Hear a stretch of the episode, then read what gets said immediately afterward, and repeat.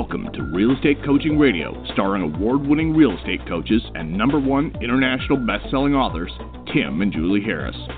Real Estate Coaching Radio is the nation's number one daily radio show for realtors who demand authentic, real-time coaching. Get ready for fluff-free, unfiltered, full-strength honesty about what's truly working to get you into action, helping others, and making money now in today's real estate market. Now to our hosts, Tim and Julie Harris. Welcome back. Hey, listeners, we, have, we are going to pick up where we left off yesterday. Thank you for all the great emails and texts about the content we're presenting to you. Sometimes, I would say fifty percent of the time, I often wonder if Julie and I may have taken it too far, whether we've pushed you too far and made you too uncomfortable, and then we rarely get complaints, but we always get people saying that they appreciated the fact that we helped push them into their discomfort zone, and from there, they were able to actually maybe see things from a slightly different perspective that makes all the difference. You know, it's interesting, guys, if you think about the fact that a lot of you are on these long, straight lines in your lives, right? You've been doing the same thing over and over and over again, kind of getting the same results over and over again. You know, your things aren't necessarily getting marketably worse, and they're not getting marketably better. All it takes is a slight little, you know, tilt.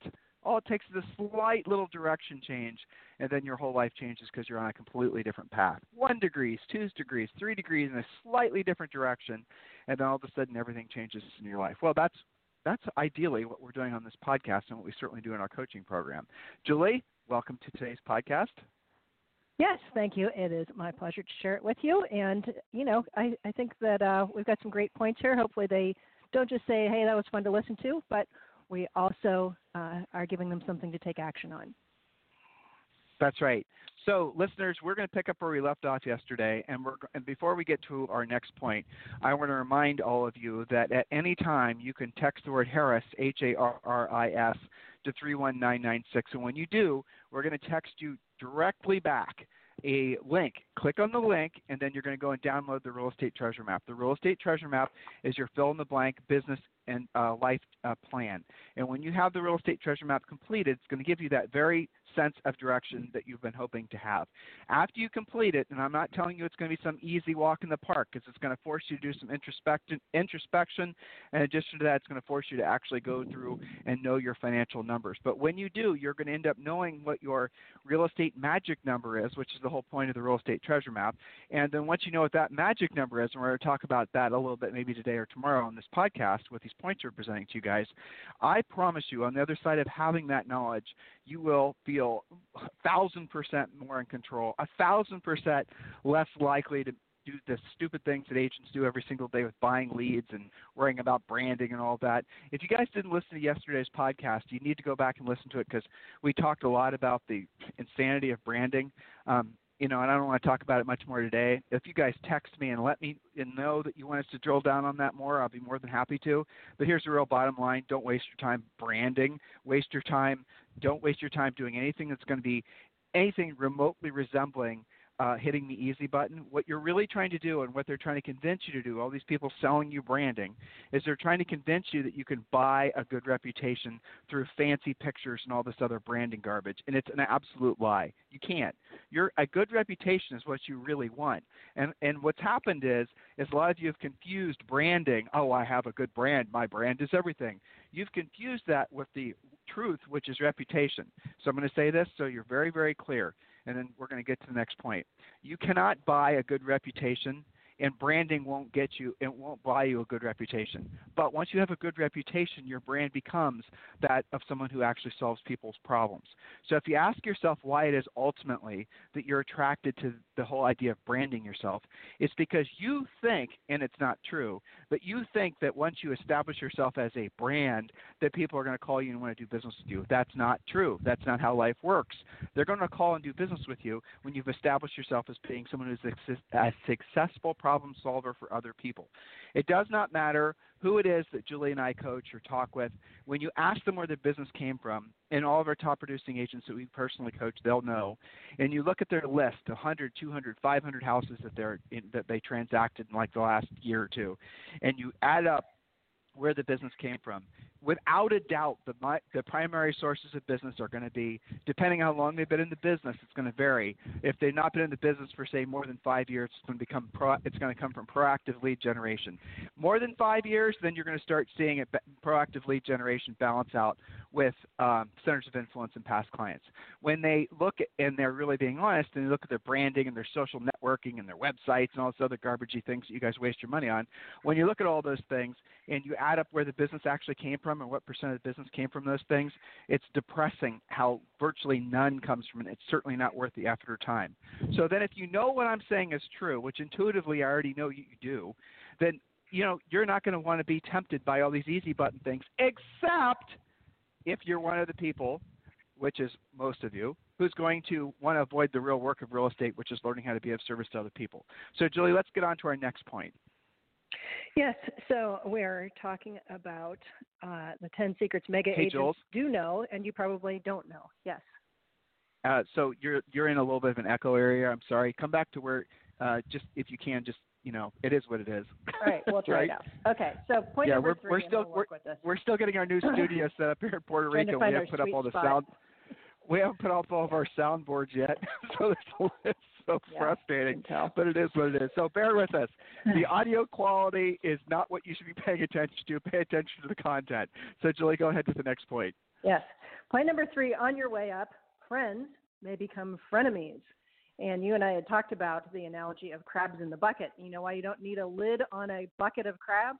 Because even if you are the most motivated crab in the world, you are inspired, you are ready to get out of that bucket, you're climbing your way to the top, guess what? All of your crab friends are going to keep you in that bucket by pulling you right back down. And sometimes that happens when you become more and more successful. Not all of your friends, but be aware that some of them will not be able to process your success the same way you'd like them to.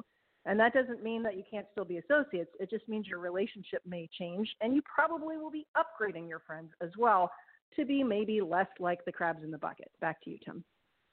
That's, you said it perfectly, and that really is the bottom line. And I'll, this is such a insidious thing that happens when you're becoming more successful at anything. It's not just money, guys. You could become, you know, in better shape physically. You could become, you know, just so many different ways that you can improve yourself. And when you do, you're going to find, and it's insidious. It's insidious because it slips under your radar, that some of your best friends, the people that are supposed to care the most about you, your family members, they're the ones that are going to start basically trying to pull you back in that bucket. I, there's so many coaching clients that we've had over the years who've ascended their upbringings, ascended their maybe lack of education or formal, you know, all the things that people have to move past in order to become successful in life. And then what happened is they level off. And if they're not introspective is why they're leveling off. And the reason is, is because for them to go to the next level, it doesn't require that much more work, just slightly changing direction again by maybe three to five percent. What really, really is going to hold them back is that their friends will start literally saying to them, why isn't this good enough for you? Or they'll just do it in other ways. They'll say, dude, you're working too hard. Why don't you just, you know, well, that, that, that, that, that. That's how it snowballs.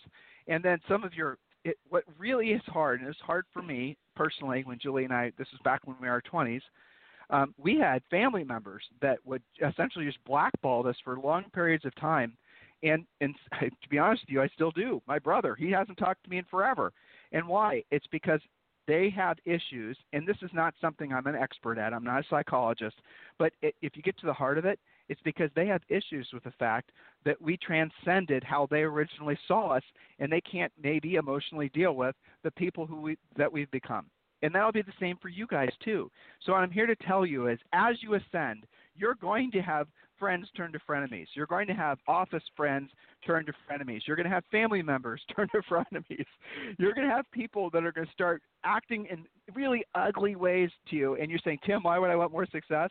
Because what Julie said, because once you reach the different, once you start transcending to a different level, you will you will create a whole new group of friends that also have gone through the same level of bullshit as you have to get to where they are. And that's the cool thing about life. You just climb a little bit higher on the ladder. And, you know, the, when I, the visualization that I give coaching clients when they're dealing with this is I say, so here's what's going to happen. You've been at this base camp on this on this big climb up this big mountain. You've been at this base camp for a long time, and everybody there is happy. They're like, I don't want to go down the mountain. I don't want to go back up the mountain. I like the view here. It's great. We've got the tents all in the right spots. Campfire works great. Everybody's happy. And then one day you wake up and you say, you know what? I want my view to be a little bit better. I want the air to be a little bit fresher. I want to have a different experience. And everyone in the base camp's like, what the heck are you thinking about? Why would you want to go to a higher level? And then what you say, look, there's something inside of me that knows that I can do it. I have this innate desire to, you know, there's something really that a spark, an epiphany. Maybe it's listening to this podcast, or maybe it's listening to our, or reading our book, Harris Rules. Something's going to motivate you to want to go to the next level. And when you do, and you know you want to, you're going to, the people that are at that base camp, some of them actually eventually over time, they'll follow you. They'll say, hey, this is the path that Bob took up the mountain to the next level. Many of them won't. Many of them will stay there and will just eventually become, you know, distant friends. And that's sad, but that's the nature of life. But what's going to happen is as you're climbing to the next level, you're going to meet other people who just left the comfort of their old base camps on the way to, to the same next level. And then you've got some climbing buddies. And then once you get to the new next level, you're going to run into people that have all these shared life experiences from having actually done what you did. They too had to leave, leave the comfort and the familiarity of the old base camp to get to where they are now. And damn, that view's better. And then guess what happens? One day you're going to say, hmm, you know what? This view is better than the first one, but I bet you the view on the next one's a hell of a lot better. And then you're going to do it again. That's the nature of life. And don't be afraid of it. And understand that on your way up, you're going to make new friends. And once you arrive, you'll make new friends. That's the way life works. All right, Julie, next point. All right, that's right. So next is point number four. The mega producers know that their success comes down to just one number, the magic number. We talk about the magic number a lot. We refer to it all the time. It's in the Harris Rules book.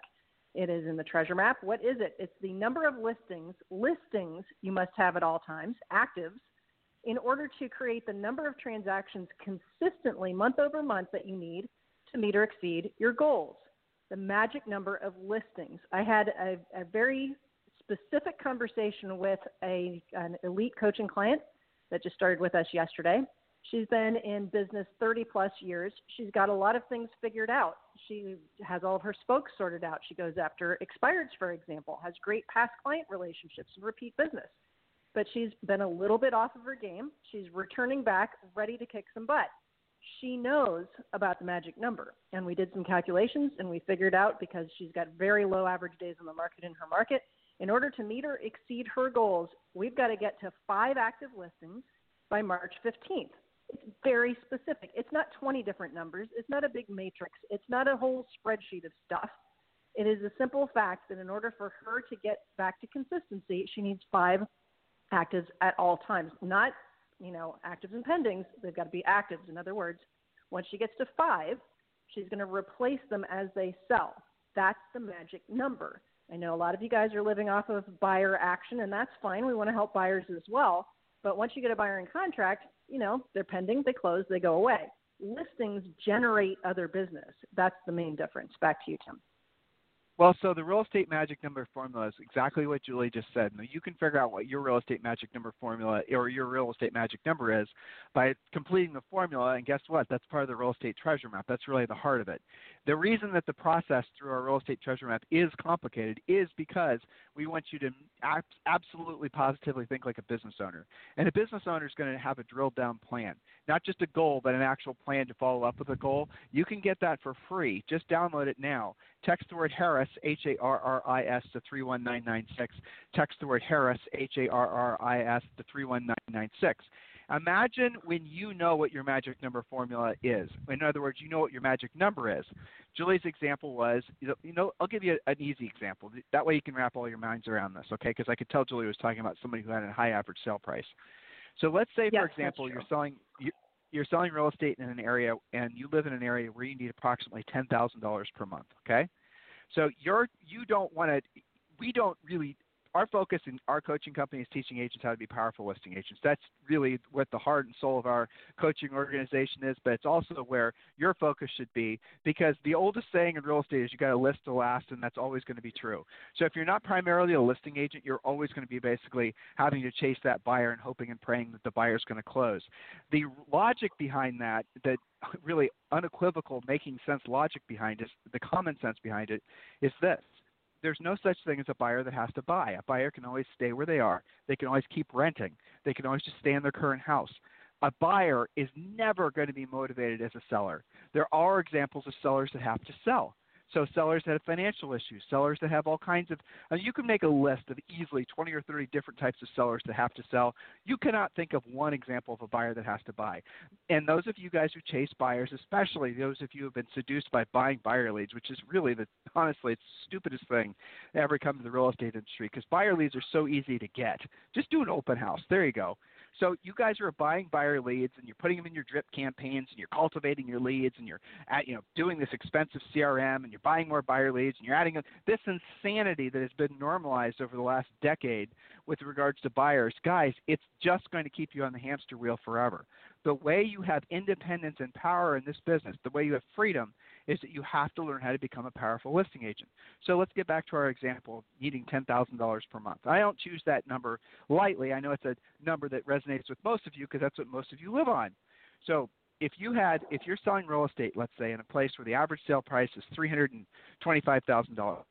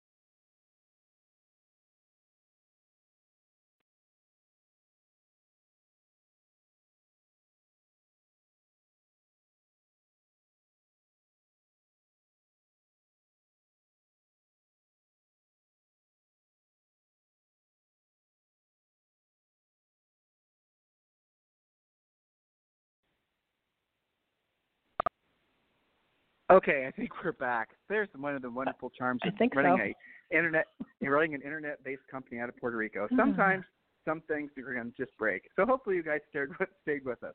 So we're going to pick it up. Okay, I'll probably have someone edit if, in case it, I have we're yep. successful editing the audio. Then you don't realize we just got dropped for like fifteen annoying seconds. So here's the number you have. If you are selling real estate where your average commission, let's say, is ten thousand dollars, getting to the punchline, and you need approximately ten thousand dollars a month um, in your marketplace to pay all your bills and have a very comfortable, nice life. What's going to happen then is if you had probably in most markets, you had five listings at all times, you're going to have at least one percent or approximately twenty percent of those listings sell per month. Now, you have to get into your M L S and you have to know your sale rate. You have to know what the absorption rate is. We teach you how to do that in the Real Estate Treasure Map. But once you know that, I've just given you basically your your ultimate real estate business plan, the only business plan you ever need. So if you had five sellable listings at all times, statistically, you're going to have at least one of those closed per month, which is going to cover all your business, business and personal bills. Does that make sense, Julie? Absolutely. Okay, so that's statistically, guys, how it's going to work. Now, if you wanted to say, for example, go to the next level, you want to climb higher up in the mountain, then it's easy. All you've got to do is basically take more listings. Let's say, for example, you didn't want to just earn ten thousand dollars a month anymore. You want an hour and twenty thousand dollars a month. Well, the statistics still carry through. So if you double the number of listings you have to ten and you have two sell per month and your average commission is ten thousand dollars, now you're making twenty thousand dollars a month. This is the power of being a listing agent. You can't have that kind of leverage when you're working primarily with buyers. So it's really important you guys understand that. Okay, Julie, next point. Yes, you got it. It is way more simple than most people think. So, speaking of simple, point number five, the top producers know what their product actually truly is. They know that it's profit. We always have fun asking groups of agents and not giving them the answer first. And we always ask them, what's your product? And they get some great answers, you know, happy customers, good customer service, all that kind of thing. And that's all true. But your product, the point of the transaction is profit. And the top producers, the mega agents, they're not weird about it the way some of you guys are weird about it. You can tell by the agents that are a little bit off on this because their cards will say like real estate counselor or something like that. That's not, you know, very salesperson-like, right? So it's profit. Get very clear on that. They're not confused. Anything you want to add to that, Tim? Well, why is that? Well, you have to ask yourself, why is it that Julie and I drive that point home? And really the simple answer is that nobody else talks to you about it. And if you're not if you're not really driving profit as your principal motivator, and guys, you are in business. You are your goal is to make money, and making money by itself, which is mostly mostly what brokerages do. They'll make money, but they don't make any profit. Or teams, they'll make money, but they don't make any profit. M- running a business that makes no profit makes you technically a non-profit, right? But the problem is, right. is that you go broke, and as soon as the market adjusts, as soon as it slows down, then you're really going to experience some serious financial and emotional pain. So our strongest suggestion that we can make to you is you absolutely build your business around profit first. And we teach you how to do that in our coaching program. That's the reason that Julie and I are not advocates of spending money on silliness. That's one of the reasons we're not advocates on big, silly teams that make no profit. That's the reason that our coaching clients, When you hear when we're interviewing them, you'll hear that oftentimes the ones that've been with us the longest are millionaires, if not multimillionaires, because we have beaten into them the belief that their product is profit. The way that they gauge their success and forward momentum in this business isn't by the plaques, isn't by the recognition, isn't by the awards. It's by the amount of profit they make. When you're talking to one of our coaching clients, we're talking and they're talking about profit margins. They're not going to be talking about the number of units they sold. When you have an agent, and this happens all the time, it's normal, right? Just, guys, think about this. When you go to a real estate event, and, and you know, it's there to, the purpose of it is, say, it's an award ceremony, what do they celebrate?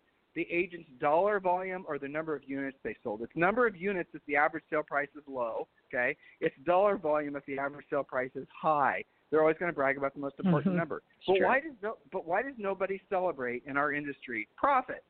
Why? Why? Have you ever thought about that, listeners? How insane is that? Somebody could, you know, earn a hundred, or sell a hundred million dollars in real estate and make virtually the same net margin or net profit as, say, someone that. And I know this sounds crazy, but this is how the math can work. Someone who basically sold maybe five hundred thousand dollars in real estate. That happens. You know, for example, we've done the math many times with uh, these teams making a million, million and a half, and you look at the profit margins that these guys are making. And most of them are going to be making, for someone who's making about a million dollars, their team, they're doing the branding, they're doing the websites, they're buying the leads, they've got a fancy C R M, they're running, you know, all this crap. They're doing all this Mickey Mouse that they've been told to do. And you look at, you actually look at their tax returns, or you look, assuming they have any kind of like profit and loss statement, you're going to see that most of them are making between like one hundred and one hundred fifty grand, just depending on how deep into the write-off lands they go. Now, if you go and you interview or you talk with an agent who's maybe earning two hundred fifty thousand dollars in the business or two hundred twenty-five thousand dollars in the business, their net profit is the same as the person who's got the team. Now, you might say, well, the team person doesn't work as hard. They're not working with buyers or sellers. No, they're working with the agents who are working with the buyers and sellers. They're running an adult daycare, which is, by the way, more work. Well, the person with the team has leverage. No, they don't. They don't have leverage. They have other people who have leveraged them. And I'll give you the I'll tell you who's leveraging them. The big brokerages that basically force agents to form teams by force. There's quotes around it, but you get the idea. You know, they literally tell you that at a certain point in your career, the next natural thing for you to do is form a team, right? You guys know what I'm talking about. That's them leveraging you. Mm-hmm. That's the big brands leveraging you because they're putting you in a position to sacrifice your time, energy, money, and potential to help them add to their agent count. That's the reason big brokerages brag, brag about how many agents they have. So if big brokerages are focused on adding agents and having bunches of agents, right, doesn't it make sense that when they see somebody that they think that they could seduce into the idea of having a big team, they're going to do it? Because then they put the big team member in the in the position of having to do all the heaviest lifting in a brokerage, which is recruiting. and managing. You guys get it? So you're the ones that are being leveraged. You're not creating leverage. What I'm telling you is the truth. We've done a number of podcasts with folks about this very topic. So if you think, you know, why would Julie and I be telling you this if it wasn't true? Go and listen to a podcast we did not so long ago with Don Yoakum. And there's some other people that have come out of big brokerages where the team model was the, you know, the soup du jour. And you'll have them, you know, on our podcast, they'll tell you the truth. The teams don't make money. The teams fall apart. The average lifespan of a team member is, you know, usually about eighteen months, and then they quit. Why would you want to do that? It doesn't make any sense.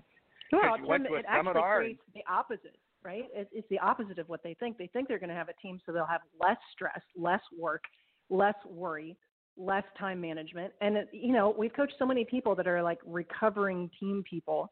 And it, it was so right. – it's almost like a, a black cloud lifts when they downsize the team that they didn't even really realize was so stressful. All they do is really worry about and complain about what happened to all of their leads, right, and what's happening with their closings and what's going sideways and what kind of fires have to be put out and who didn't show up. It's, it's like this endless list of, as you said, adult daycare. It's not no stress. Well, it pisses, it's not sitting on the beach all day. It pisses me off. It pisses me off for two reasons. Number one, because I know it's – well, three reasons. Number one, I know it's a lie and doesn't produce profit.